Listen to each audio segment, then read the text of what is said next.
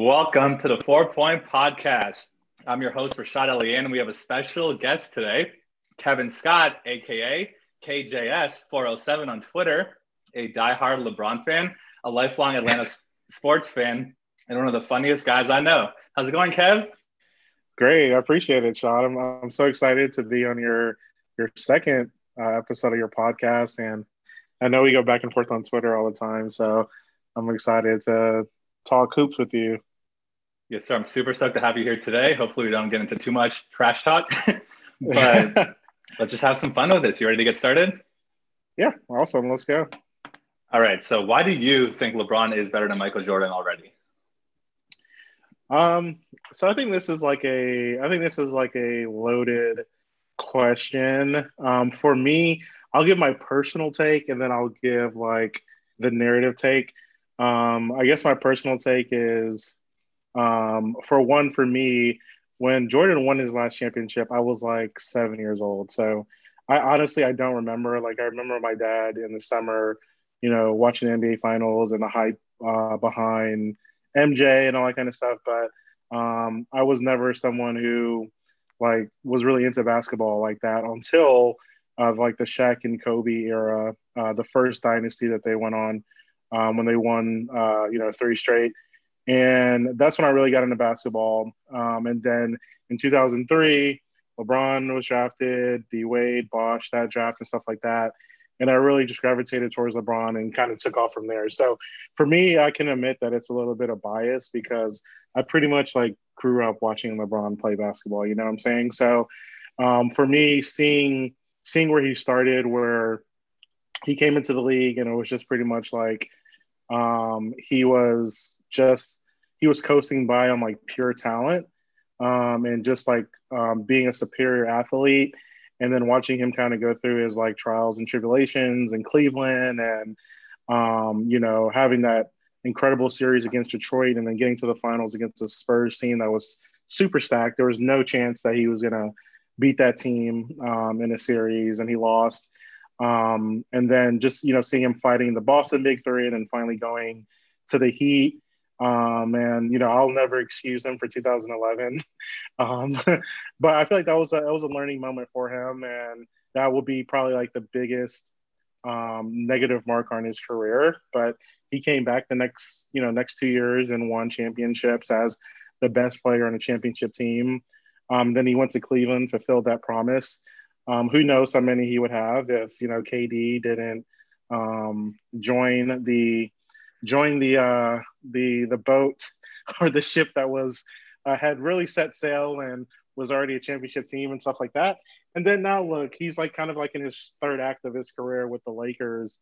Um, when people said, "Oh, you know, he he was he was making the finals year after year because it was the Eastern Conference," and then he goes, you know, to the Western Conference year two um, with AD um, and you know knocks off all three of the Western Conference opponents in five, and then wins the finals in six um, in year 17, age 35, pretty much in year 18. So I feel like if you if you look at everything that he's done and um, how what he what he had to do and kind of overcome to get there, um, I feel like it's a more impressive story than Jordan, who you know kind of was drafted by the Bulls, had stability, stable organization.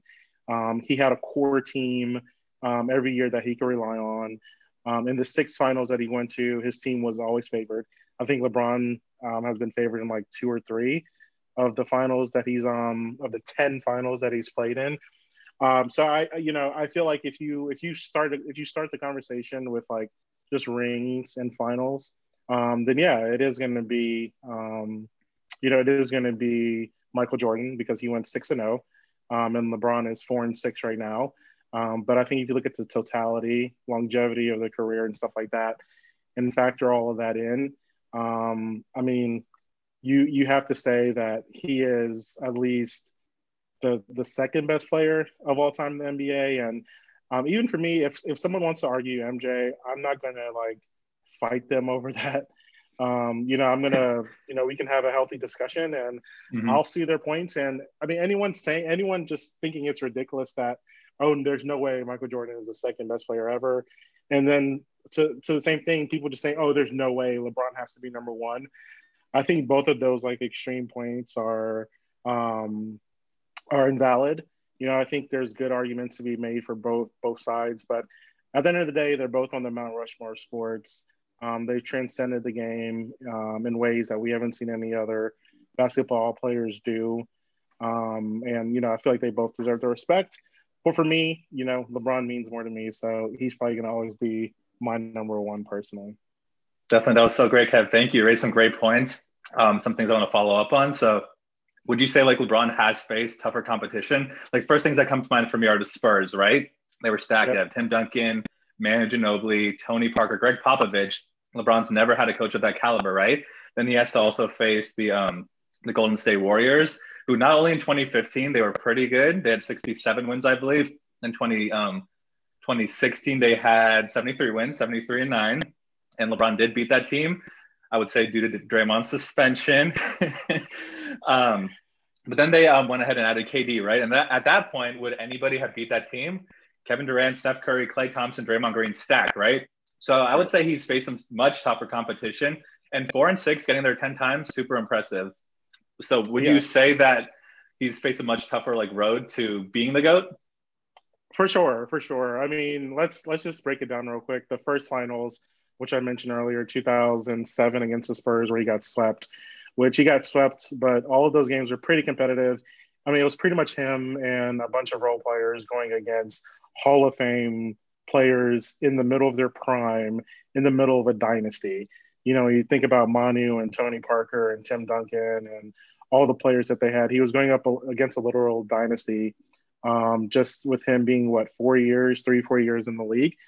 Um, and so, I mean, if you put Jordan in that, if you replace Jordan with LeBron, I mean, can you argue that he maybe Jordan loses in five or six? Okay, but there's no way um, Jordan's winning that series um, either with that with that supporting cast. 2011, no excuses. You know they were favored. Um, they should have won. Um, you know LeBron came up short for whatever reasons. You know there's we can talk. We can have a whole other uh, podcast episode about the 2011 finals. Um, no excuses for that one. 2012, he came up against a really tough um, Thunder team who was actually favored I just saw that. Yeah, a lot of people don't know. Surprising. Yeah, they were favored because that was really when KD and Westbrook were ascending. You had James Harden, who at that time was coming off the bench um, as like uh, you know incredible six man. He, you know, people thought he really should have been starting. Um, they actually won that first game. They lost a close uh, second game, and then you know they went back to Miami for three straight games, and they kind of got steamrolled. Um, I would say if you look back on it, because KD and Westbrook were so young and Harden was young as well, um, even though um, you know by like Vegas standards they weren't favored, I can see how people would say, okay, Heat were clearly the better team, but coming off of 2011 with LeBron and how he performed and how that team, how that makeup of that team was, um, you know, if they if they want to say the Thunder were the better team, okay, that's fine. Um, and then 2012 again facing the Spurs again still in still in dynasty mode, still with great players, um, great supporting cast. Um, you know, we know about the game six shot by Ray Allen. Um, the game seven was close. That was just really a phenomenal series all around. Um, I think they were favored um, in that series, um, but that was just that was really a toss up series, and how it pan, uh, played out was, in my opinion, was exactly how it should have, with it going seven games and um, most of the games being uh, super close for the most part down the stretch. Um, again, really tough. You, you, look at those. You look at that Spurs team compared to some of the the teams that Jordan beat in the finals. They probably would be like number one, um, number two in in his finals competition that he faced. Um, and then the Spurs team that next year were just like on a revenge tour, and they kind of knew like this was like probably one of their big last rides. They wanted redemption because they felt like they should have won uh, the finals in 2013, and that Heat team was kind of um, had run its course um, in terms of just uh, you know the big three setup. And if you look at like the numbers and stuff, like LeBron averaged like uh, nearly 30 points a game. Then the second leading scorer was Wade at like 14, 15. Um, so it had just kind of run its course, and it was clear that the Spurs were a better team that year. I believe they were favored that year. Um, and then, of course, I don't need to tell you about 15 and 16. um, 15, you know, Kyrie and Kevin Love won't go down. and LeBron is um, using Matthew Dellavedova as the second best option and actually won a game um, yep. with him uh, doing that. And, you know, he kind of, kind of runs out of gas and the Warriors are the better team because your second and best player or your second and third best player are on the floor. So he loses that one. If he's not injured, I mean, that could be that. I, I feel like that series could go either way. Um, and then they come back the next year, um, win the finals against a 73 and 9 team, um, who they were up 3 1.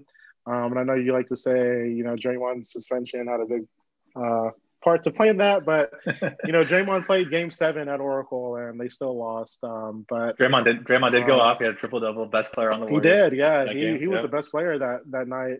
Um, and then you know they just kind of went cold at the end, and uh, you know LeBron had that big block, Kyrie with the three, and then um, you, you know the Cavs pulled out a win. So super impressive. That will always be his greatest like achievement and accomplishment um, because it was Cleveland, because he was down 3 1 and it was a 73 and 9 team.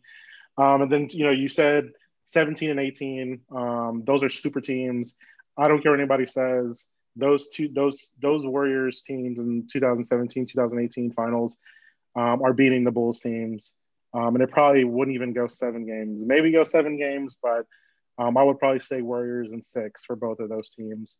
Um, and then, of course, you know he won this past this past year with the Lakers his first year um, with AD. So if you just look at all of that and like look and see kind of what he had to go through in the finals, whether it was a win or a loss, and the teams he went up against and stacked them up against Jordan's uh, teams, um, I think you would see that most of the teams that LeBron faced were better in tougher competition. Um, they have more Hall of Famers, more Defensive Player of the Year, more past championships. Um, than the Jordan Bulls teams have to face. I think you have to take that into account, which a lot of people won't. Um, obviously, you know, they just will see six and zero oh and four and six, and you know they'll make up their mind there. But um, you have to take into account that he was the underdog in most of his finals and some of the bad breaks that he had. Um, that you know he couldn't, he just obviously couldn't overcome it. And a lot of times I like to say, just put Jordan in his place, and would this have been different? Um, put Jordan in place in 2015 when Kyrie Irving and Kevin Love go down. They're not beating the Warriors that series. And I mean, you can kind of go 17, 18, put Jordan in his place. He's losing. Now replace LeBron um, with Jordan in those six finals. And which finals are you saying that the Bulls aren't going to win? You see so earlier today, I actually like tweeted like, if LeBron played in the 90s, he might have won like eight straight. Like Think yep. about it. Is he losing any of those series? Like he's playing against Karl Malone and John Stockton. There's John no way the Jazz beat, beat, LeBron, you know? And then even go to right. two years MJ's playing baseball. Is are the Rockets going to actually like beat him with Hakeem? You know, I can't exactly. see that. And then those like, and he beat the Suns, right? And he beat some, he beat the Lakers for his first one. So with Magic Johnson at the tail end of his career, right? So right. Is, are any of those teams beating a prime LeBron James or LeBron James coming up? I don't know. I don't really think so. I think LeBron could have had a ring. So it's hard to compare generations. So I like this is my new thought. They're both the GOAT. Like it really is hard to compare two across generations. So Kevin, do you think that actually winning 2016 ended up hurting LeBron's legacy more? If you think about it, like say the Warriors don't get KD, right? 17 and 18, I'm gonna say LeBron would have won those. So he would have six now, or he would have five now, excuse me and he would have had one less loss. So I guess he'd be five and five, right? Would that would anything be different right now, or would you say like actually beating a seventy nine and three team, seventy three, yeah, seventy three and nine team, actually have helped him more, or what do you think? Yeah, that's a good that's a good question. Um, I haven't really thought too much about that. I think I think now I think kind of looking back on it, you could say, yeah, had he lost that and then maybe won the next two potentially. But um, even if they replace, even if KD didn't come and you know the Warriors win in 2016, um, and they replace you know Harrison Barnes with someone that's just like better, marginally better. Those next, you know, 2017, 2018, you know, Kyrie for one, we you know find out that wasn't wasn't that happy, um, and you know wanted to be traded eventually. So um, I guess if you say he loses 16, but then is guaranteed to win 17, 18, then I could see that. Um, but I think now the narrative is, wow, Um, that was the greatest uh, finals comeback comeback ever against a 73 and 9 team. And then I think 17 and 18, even though people say, okay, he has six finals losses, um, I don't think anyone expected him to win those two years. And so I think he kind of gets a pass um, because that team, you know, with with KD being added was so superior. Um, I think he kind of gets a pass um, compared to like you know if it was like a Mavericks type team or a Thunder type team that he you know he faced early on in his career, then I could see that it would hurt his legacy more. But um, you know, people who know kind of what he went up against, I think kind of will give him a pass. You know, as years go on, considering that he pretty much had no chance. Definitely, and I agree with that. Do you think um, just I don't know, like on the Lakers, right? He played a Heat team that was pretty depleted. Like they had Goran Dragic out, they had Bam out for a while, um, or for a game, and he was hurt. Is that does that I don't know, like how do you like describe that title? Is that like top two, two, three, or is it like his least impressive so far? Because I mean, he was expected to win. The Lakers were sacked. They didn't play the Clippers, you know, um, in the yeah. playoffs because the Clippers choke. um, yeah. So would you say it's nice for him to get like an easy ride for once because he did play some super loaded teams, or how do you feel about that? Yeah. Yeah, I mean, I think his, um, I think you know when you kind of look back at his past few years and just kind of some of the bad breaks he's had in the finals, um, you know, you look at the last before this year, the last three out of four finals he played. You know, 2015 again, Irving and Kevin Love went down. Um, that was a bad break. 17 and 18, he came up against you know a super team that was just running through the NBA. Um, so it kind of, and you know, I talked to you about this, and I was like, it, it's kind of nice that the basketball gods kind of finally just kind of lined up perfectly Definitely. for him. You he know, earned it. He's he's been to the ringer, you know. He's been through right, the ringer exactly, like yeah. 10 years in a row. Yeah, and then, you know, this is year 17. Um, I, for one, when he went to the Lakers, I honestly didn't think he would win again. And I was like, man, this is going to be a bad mark um, because it's such a historic franchise and they're used to championships and stuff. And so just the fact that seeing how last year ended, they traded for AD. Um, throughout the year, they really never had a consistent third option. And then, you know, Avery Bradley didn't come into the bubble. Um, and so it was just kind of like, who's going to show up tonight? Is it going to be KCP? Is it, you know, um, is it going to be, is it going to be Kuzma, who you can't rely on um, at all? Is it going to be Danny Green or Alex Caruso and stuff like that? Um, I think the fact that, you know, him and AD were kind of consistent, he played um, at a high level um, if you look at his numbers, his finals numbers are more impressive than his 2016 finals numbers, which is wow. it, crazy to think about. So I think it is impressive just because um, it's year 17. This is his third franchise that he won a championship with. It's LA. Um, he he did have to go through you know the Western Conference and the playoffs, and you know he got the Heat, um, who were you know coming in hot. Um, they, they had a great run in the Eastern Conference, and um, you know, they ultimately knocked them off. Um, in terms of ranking them, if you look at just like yeah, impressiveness, it probably is probably going to be fourth, um, just because 2016 is number one. Um, 2011 or 2012, because of what happened in 2011, that was his first ring, um, has to probably be second. The back to back has to be third, um, just because of the craziness and the team that he was playing against in the competition with the Spurs.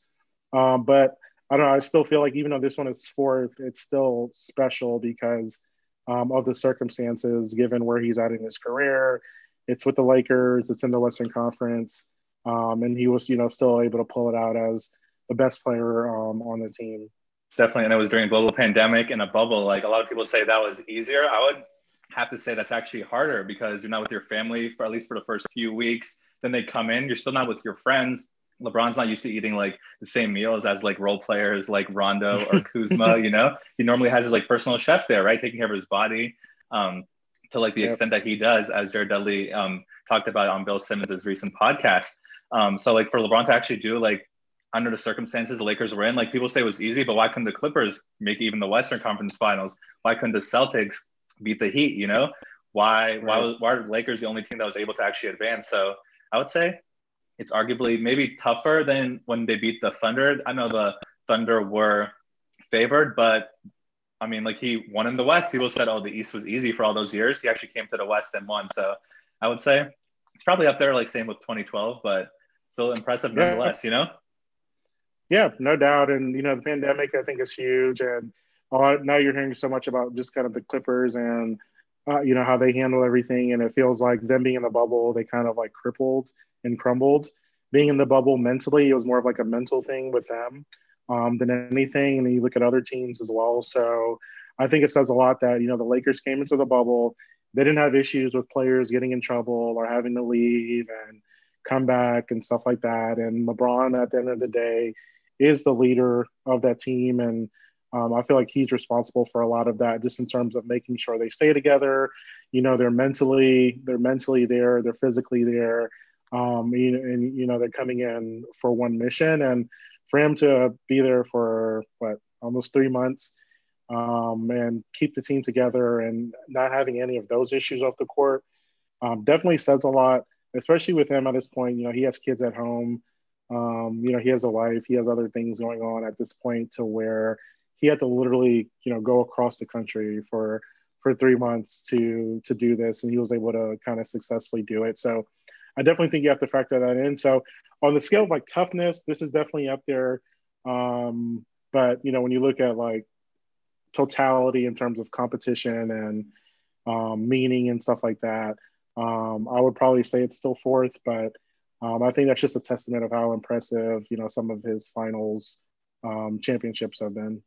Definitely. And LeBron's very underrated as a leader. Um, prior to this year, a lot of people were saying like Kawhi's better. That was like a lot of talk in the sports talk shows, you know. But look at Kawhi when he finally has to lead a team. What happened? They just like self-destructed, you know. He didn't have Nick Nurse. He didn't have Gregg Popovich to hold his hand. He actually had to step up, be that vocal leader. Excuse me, and he just wasn't able to do it. Um, so it's going to be interesting to see how the Clippers do next year with a new coach, Ty Lue. Um, yeah. But I mean, LeBron James had he didn't have the easiest cast like of role players to have to like take care of JaVale McGee, Dion Waiters, Rajon Rondo, you know, and none of those guys yeah. got in trouble. And that says a lot about LeBron's leadership that they could be in a bubble for literally 95 days. Not one guy snuck off to like get some wings in Atlanta. Not one guy, you know, not one guy like was I don't know, doing things like Danuel House was doing, you know, they were all like yep. focused on the same mission. That's due to LeBron's leadership. So I think he deserves a lot of a lot more credit than he's been getting because there's a there's difference between being a star and being a leader, and LeBron's both. So that says a lot yep. about his success. So what would you say are um, LeBron's top three moments of his career today in the playoffs? Because there's a lot to choose from. A lot of people like to focus on the fact that he hasn't actually hit a buzzer beater in the finals, but I mean, the earlier rounds matter too, and he's actually hit more buzzer beaters in the playoffs than Michael Jordan did in his career. Yep. Yeah. So, um, I, I you know, I thought I thought a lot about this, and um, I feel like uh, you know I feel pretty good with my top three moments, which um, I think some people may be surprised, especially with maybe the last one. But you have to kind of put context and meaning behind a lot of it, and the situation and stuff like that. So, the first one I would definitely say is um, going to be in 2012 Eastern Conference Finals Game Six, um, and I know this. You kind of think people think moment and they think of like a shot or one play, um, but it was the entire game for him. You know, dropping 45, um, 15, um, and five against the Boston Boston Celtics. They were down three two in Boston. They went to Boston. Boston knows it's a closeout game for them. And I think you have to put you have to kind of put the context behind it. So the big three were formed last year. They failed. They lost the finals. Fast forward now next year to 2012. Um, they're down 3 2 against Boston. They still have not won any championships. And this is pretty much a moment of if they lose this game, um, I remember Stephen A was already talking about their, you know, Chris Bosh is definitely being traded. The big three is um, being broken up, and it's it's going to really go down as a failure and embarrassment. I know everyone, uh, you know, likes said, talk about the not one, not two, not three. Well, in this case, had they lost that game, it would have been zero uh, championships, period, for the Heat, probably, at least for that big three, the way they were formed. So for LeBron to go in there um, and and drop 45 points and really just from start to finish dominated the game. Um, never gave really the, no one ever felt like the Celtics were in it. Um, it's such a, a unique game because it feels like he was like playing like possessed, and we we've really never seen that before. I know we everyone kind of sees um, on social media and the internet and stuff the picture of him like bent over, um, growling and stuff with like a kind of like mean mugging and everything like that um, uh, to the camera. And he had that mentality the entire game. And he ends up, you know, they end up easily being the Celtics. Uh, they go back um, and win game seven, and then they go on to win um, their first finals. And I feel like that was a pivotal point in his career because the Celtics had, um, you know, back when LeBron was in Cleveland, they had kind of tormented him, especially once they had formed the Big Three. And a lot of people feel like um, they're the reason why he left uh, to go to Miami. Um, and they beat them the previous year, and they felt like they got over a huge hump. But again, they didn't win the championship. Um, so for him to do that, um, I think that was like a really career defining moment um, where I feel like he really finally believed, like, okay, I can do this. I can take over. I can be the best player in the championship team. So um, I feel like that's my number one moment, um, given the context behind all of it and um, ultimately what was at stake and kind of what it set him up for, you know, moving forward as uh, the best player in the NBA. Definitely. And I would have maybe 2016, the block against the Warriors. I heard going to say that. I would have that as number one. Where, where would you rank that then if it's behind Okay. Would that be number two?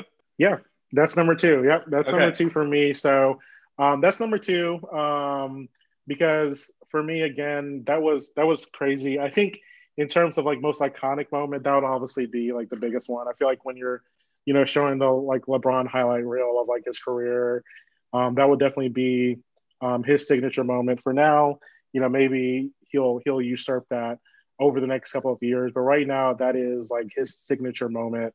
Um, you know, they're the game's going back and forth. Both teams are cold.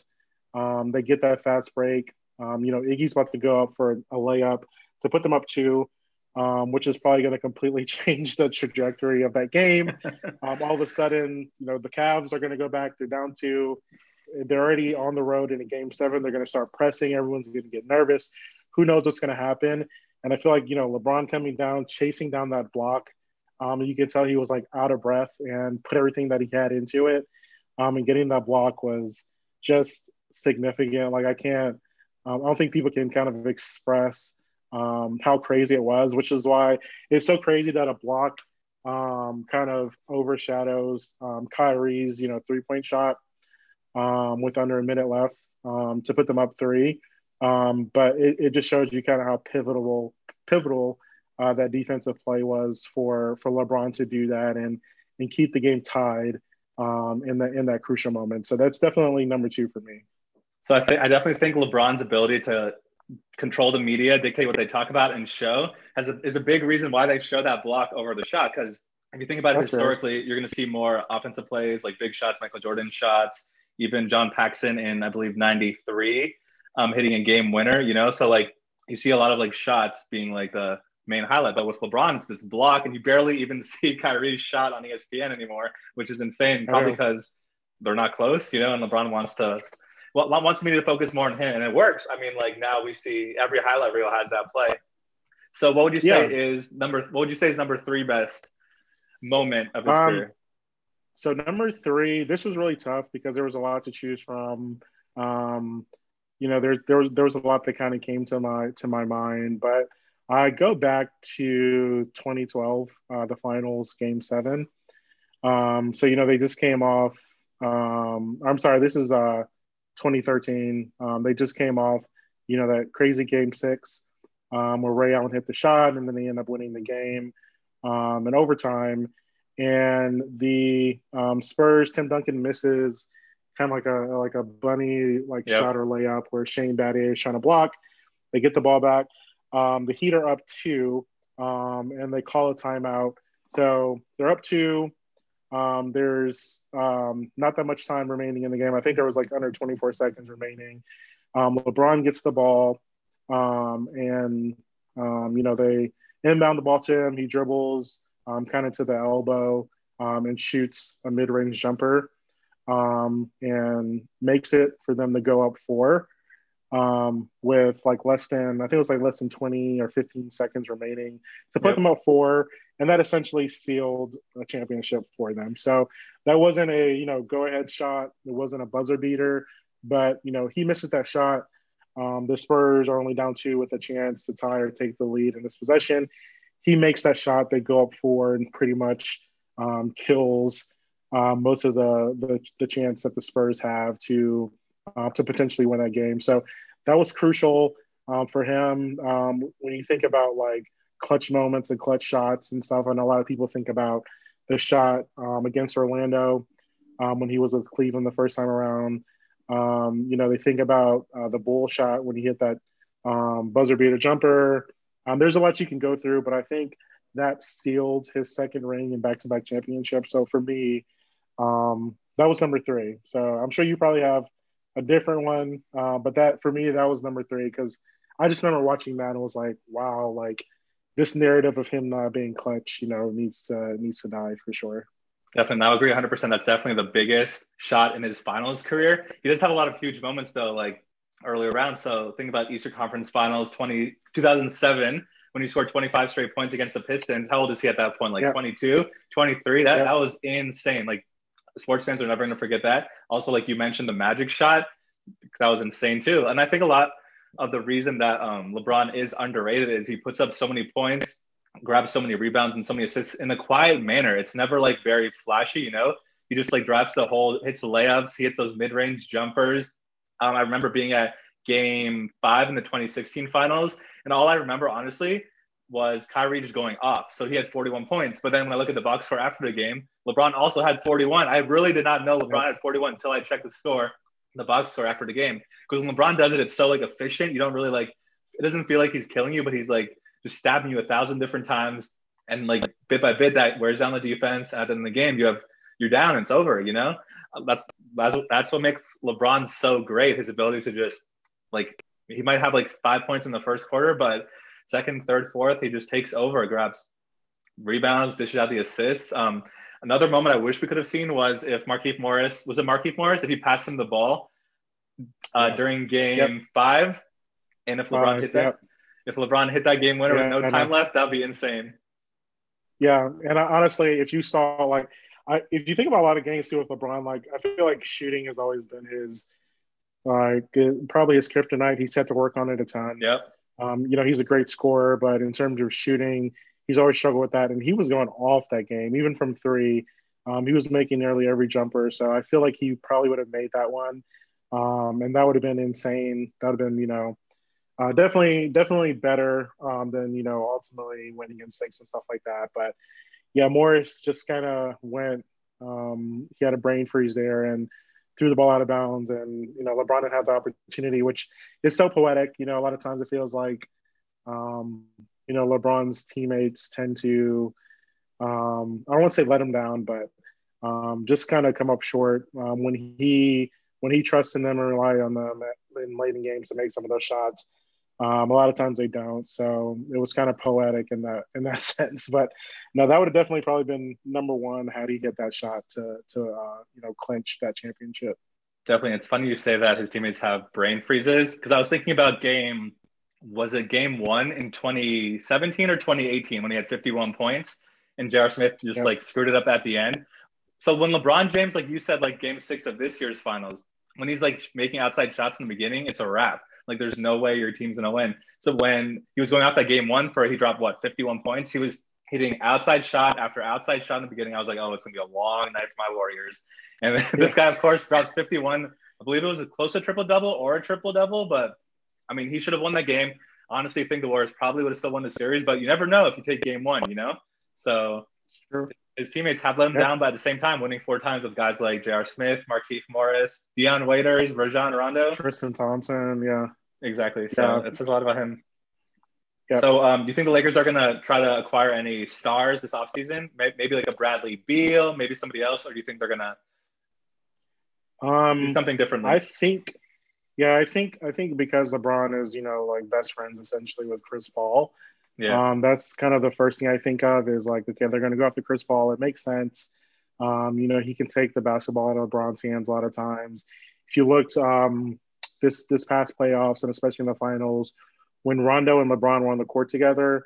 Um, just having uh, Rondo as a primary ball handler was huge. Um, so Chris Paul coming in and being able to take the ball out of LeBron's hands a lot of times um, would be super helpful. But you know, Chris Paul probably has one of the most unattractive contracts in the NBA right now. He does, yeah. Um, so it'll be really tough uh, to for the Lakers to to make that work. But I would love to see that just because I think it's the perfect fit um, for what that team needs in terms of like a floor general, you know, veteran who has a high basketball IQ. Um, I feel like that makes the most sense for them. Um, and then if you look at the other stars, unfortunately, this isn't like the most exciting free agency year. Uh, next season, and of next season will be, but you know, Bradley Beal, if we can get Bradley Beal, um, that would be nice for the Lakers. But um, I would rather than not kind of do a major trade like that and just um, build through you know better role players um, and kind of improve you know with with shooting and those kind of different role players and make some minor tweaks.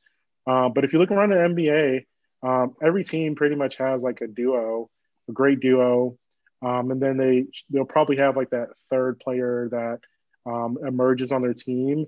And the Lakers just need to find that uh, consistent third player. So not by committee, they need to find a consistent good third player that you know can play defense well, can shoot the three ball well, maybe get you like 16 to 20 points on any given night, um, and just really help complement LeBron and AD as someone that they can rely on um, game after game. But um, I don't think they need to really try to focus on getting a third superstar um, because now if you look around in the league, I feel like the duos, the two duo superstars is kind of the way to go. Um, you know, Steph and Clay, um, Kyrie and KD. Um, you got Russ and Harden, which I know a lot of people will argue if Russ is still a superstar player. But um, if you look at the competition of people that you're going to have to probably beat, um, they're probably it's probably going to be two superstar players, uh, a, a third really good fringe star player, and then really good supporting cast role players.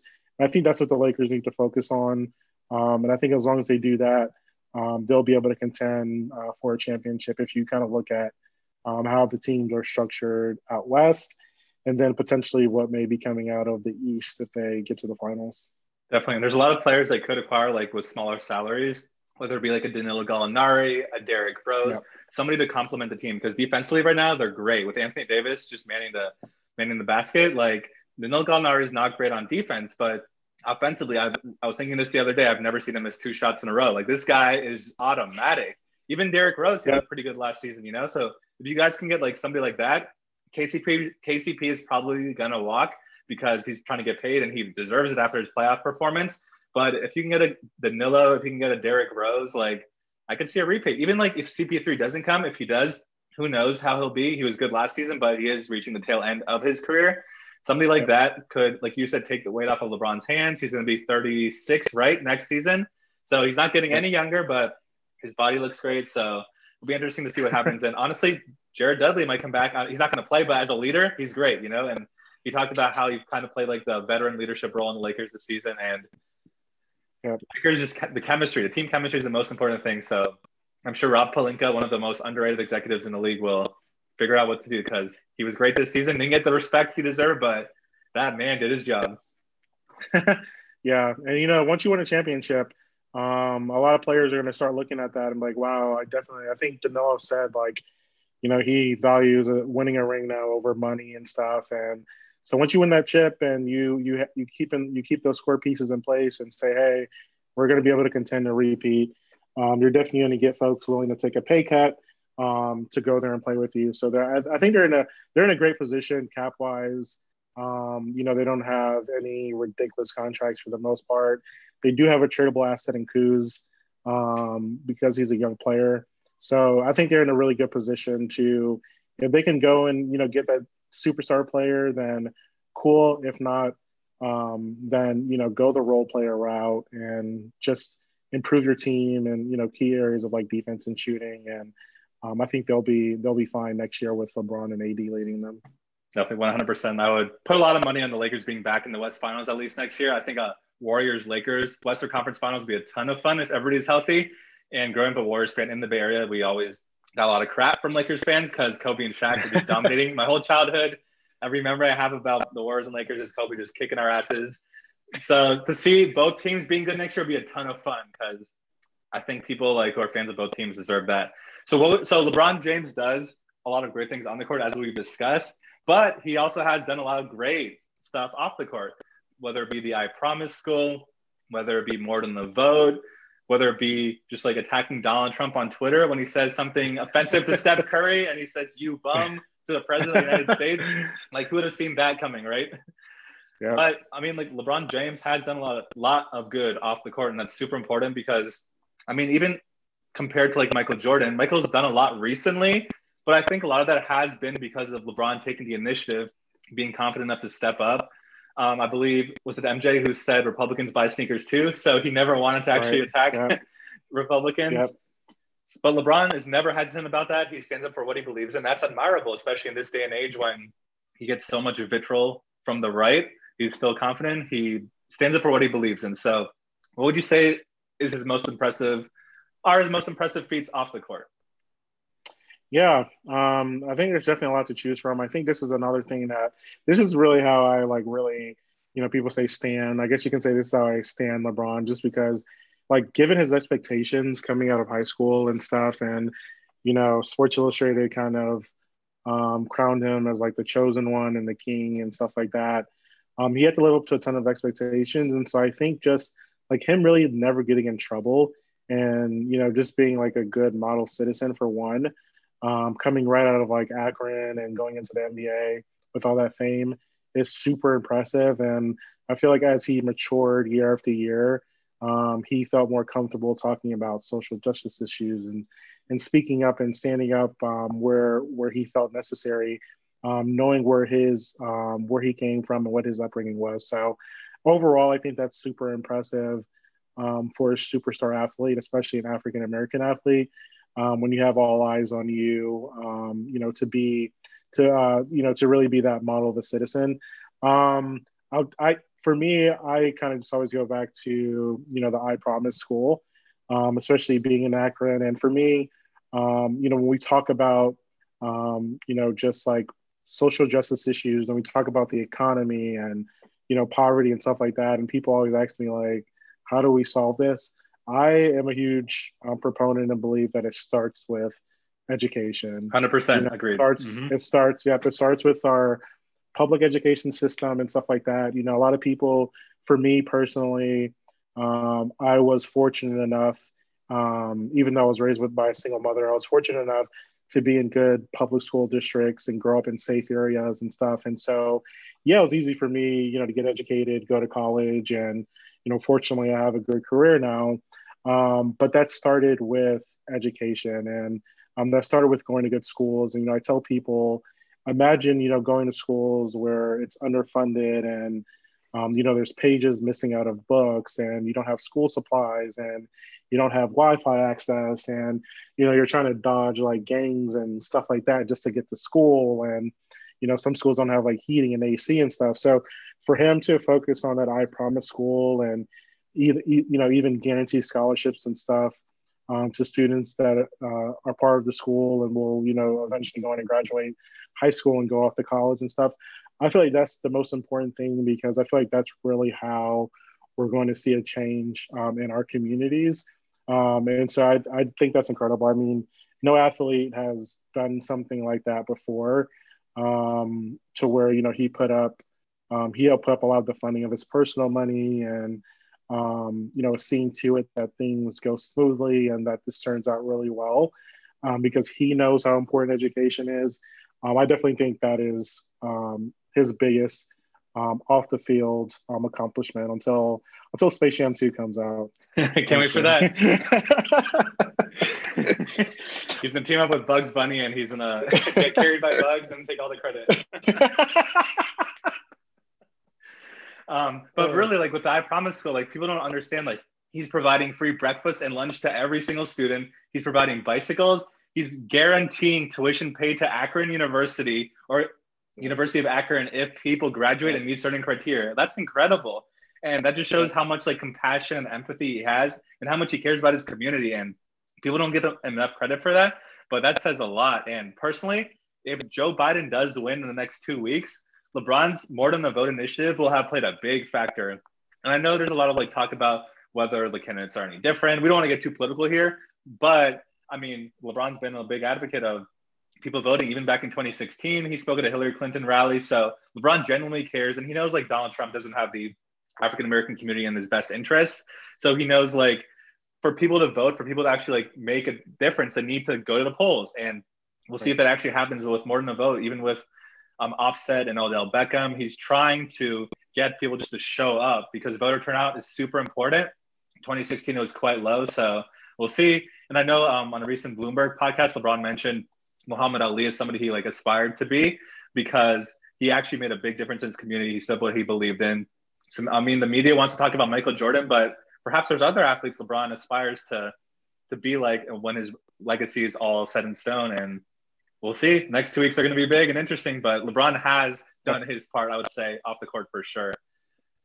Yeah, no doubt, no doubt. Um, that's that, that's definitely a clear contrast between him and you know Michael Jordan. Exactly. And now Michael Jordan has come along. To your point, because a lot of it, you know, he's seen LeBron leading a lot of this and being more outspoken, and so and you know, so now Jordan has come along. But if you go back and look at Jordan's track record of like off the court, um, it definitely is uh, much different than LeBron's um, 100%. record off the court. So I think that's that's definitely very impressive by LeBron. So Kevin, our last section is called Wind Sprints. Where we're going to ask you ten questions in around a minute and just answer them as best as you can. So you ready? All right. Yep. Let's go. What's one word you'd use to describe LeBron? Uh, leader. Love it. How many rings will LeBron retire with? Um, five. One more. Is that going to be next year? I think so. I think he's going to win one more, and then you know eventually that cliff has to hit. so um, I'll say five as the best player on his team. Um, maybe if he, you know, how things go, maybe you know with AD or whatever, he may be like the second best player or something, or a third best player in the championship team. But I think he's gonna. I think he has five rings, five final MVPs in him. I see that happening too. What are who, excuse me? Who are the top three Lakers players ever? Ooh, top three Lakers players ever. Um, I'm gonna have to go with uh, Kareem, Magic, and then I'm probably gonna go with Kobe um, as my as my top three Lakers players. Um, you know, Shaq definitely probably the most dominant um, player, um, Laker player ever, and then obviously LeBron is great. But I think when you talk about top three players ever for a franchise, you have to take into account like longevity and what they accomplished with the franchise. So taking that into account, I'll probably have to pick those three as my uh, top three players. Definitely. I was trying to test you to see if you say LeBron yet. What's your favorite Drake album? Ooh, this is a good one. Um, man, I am going to. So it's for me, it always goes back and forth between nothing was the same and views. Um, views, I don't know why. Like a lot of people trash views, and now they're talking about how great it is now, you know, a couple years later. Uh, but nothing was the same. It's just incredible. It has like no skips for me. Um, it's it has the best intro of all time for any hip hop album, um, and I'll be willing to debate that um, no matter what. So I'll probably have to give the edge to uh, to Nothing Was the Same. All right, I would have gone with Take Care, but Nothing Was the Same was good too. everyone everyone goes with Take Care as like their their default one. I like I like Take Care, but um, yeah, I got to go with Nothing Was the Same. All right, so what's your favorite city that you traveled to? Oh, without a doubt, it's Barcelona. Wow. Um, okay. So I went there. Yeah, I went there in 2018, um, and it was incredible. Weather was perfect. The people are nice. The food is great. Um, it's like a really clean city, nice city. Um, I didn't get to spend a ton of time there because we were like hopping around and stuff when I went. Um, but it's definitely on my list. I was actually going to go back this year before COVID happened and all that. So, um, yeah, by far my my favorite city that I've been to definitely on the list. And that was a little test to see if you say San Francisco, but to no avail. no, so so so to give you credit to that though, like everyone who says what's your favorite American city, I always tell them I always tell them that San Francisco was. There we go, baby. what's the bing what's the best wing spot in Atlanta? Ooh, the best wing spot in Atlanta. Um for me, like just like ease to get, I'd probably have to go with American Deli you know, 10 piece hot lemon pepper, extra wet and extra crispy. um, is definitely on there for my list. That, but, that was not a paid ad um, for everybody who's listening. Not a paid advertisement. Um, I haven't, I haven't, got, I haven't got a chance to go to Magic City to get the Magic City wings, but they're actually on like Uber Eats and stuff. So you don't even have to go inside the strip club. You can actually get Magic City wings like delivered to you. So I still have to do that because everyone tells me um, they're the best in the city, but um, American Deli definitely has my heart. and shout out to um, Magic City Wings and Lou Williams putting them on the map even more of the so than they were. So, um, Kevin, who's on your NBA Mount Rushmore? Obviously, Michael Jordan, LeBron. Who else? Um, so my personal Mount Rushmore, which I'll preference as my personal, um, I would have to go with MJ, um, LeBron, and this is in no particular order. Uh, MJ, LeBron, um, I'm gonna have to go with Kobe, um, just because like he was definitely like one B in terms of like favorite players growing up and what he accomplished. Um, and then my fourth one will probably have to be um, Shaq. Love it. So, Wasn't expecting Shaq, but I like that. Yeah, so mine, my, all of my players are kind of like you know current generation players, of course. Um, yeah, because I didn't. I'm I'm going by players that like I got to I got to see play a lot, and who kind of really like you know made me fall in love with the game. So those would probably be my top four. Definitely, it's funny. Today I was driving around and I was thinking like everybody says Wilt scored 100 points, but there's no video proof. How do we how do we know? How do we even know that actually happened? Like people could have just made that up, ran with it, you know? Yeah, yeah. I'm um I'm not a big fan of like, and I think you made a good point too of like ranking them by like generation and yeah. stuff like that because like if you go back and look at just some of the teams and how the NBA was structured, like people talk about Bill Russell has 11 rings or whatever, but there were like, you know, how many teams are in the NBA at that time? Um, so you have to sure. take a lot of that into account. Yeah. Right. Yeah. You have to take a lot of that into account when you kind of like start to rank players and uh, the era that they did it in matters a lot. So definitely. And Kareem has incredible stats too. So if people had him in the Mount Rushmore, I would definitely could agree with that. So Kevin, six or 23? Ooh, I am going to have to go with six. I have to go with six. Love it. Um, he was like people. I don't think people realize like how incredible he was in Miami. Like, like just like he was peaking in terms of like athleticism and um, you know, it's funny because um, in a post game interview when he won the championship with the Lakers, um, he said that um, like that LeBron, um, like 2009, 2010 LeBron would get dominated by like year 17 LeBron, just from like the mental aspect of the of the game and how much he's learned and how much he's grown. But um, man, those those he was special at six, and um, you know he scored like 60 points against the Bobcats and just ridiculous like athleticism and stuff. So I'll probably have to go with six. Love it, and I agree. It's funny you uh, mentioned like the mental aspect of the game. LeBron and Rondo being on the same team this year, crazy intelligence. Both those guys display every single night, and Rondo's very underrated in terms of like a like from a mental um, standpoint, but he breaks down every single thing. Jared Dudley was talking about how they were looking at film and he was talking about like, oh, he's going to go right 65% of the time. If he dribbles three times, he's going to do a step back jumper. Like fans never think about that kind of stuff, but man, Rondo underrated. And I would say well, I don't know what you think, but first ballot Hall of Famer. Oh, no doubt. No, I, I saw you talking about that, and I agree.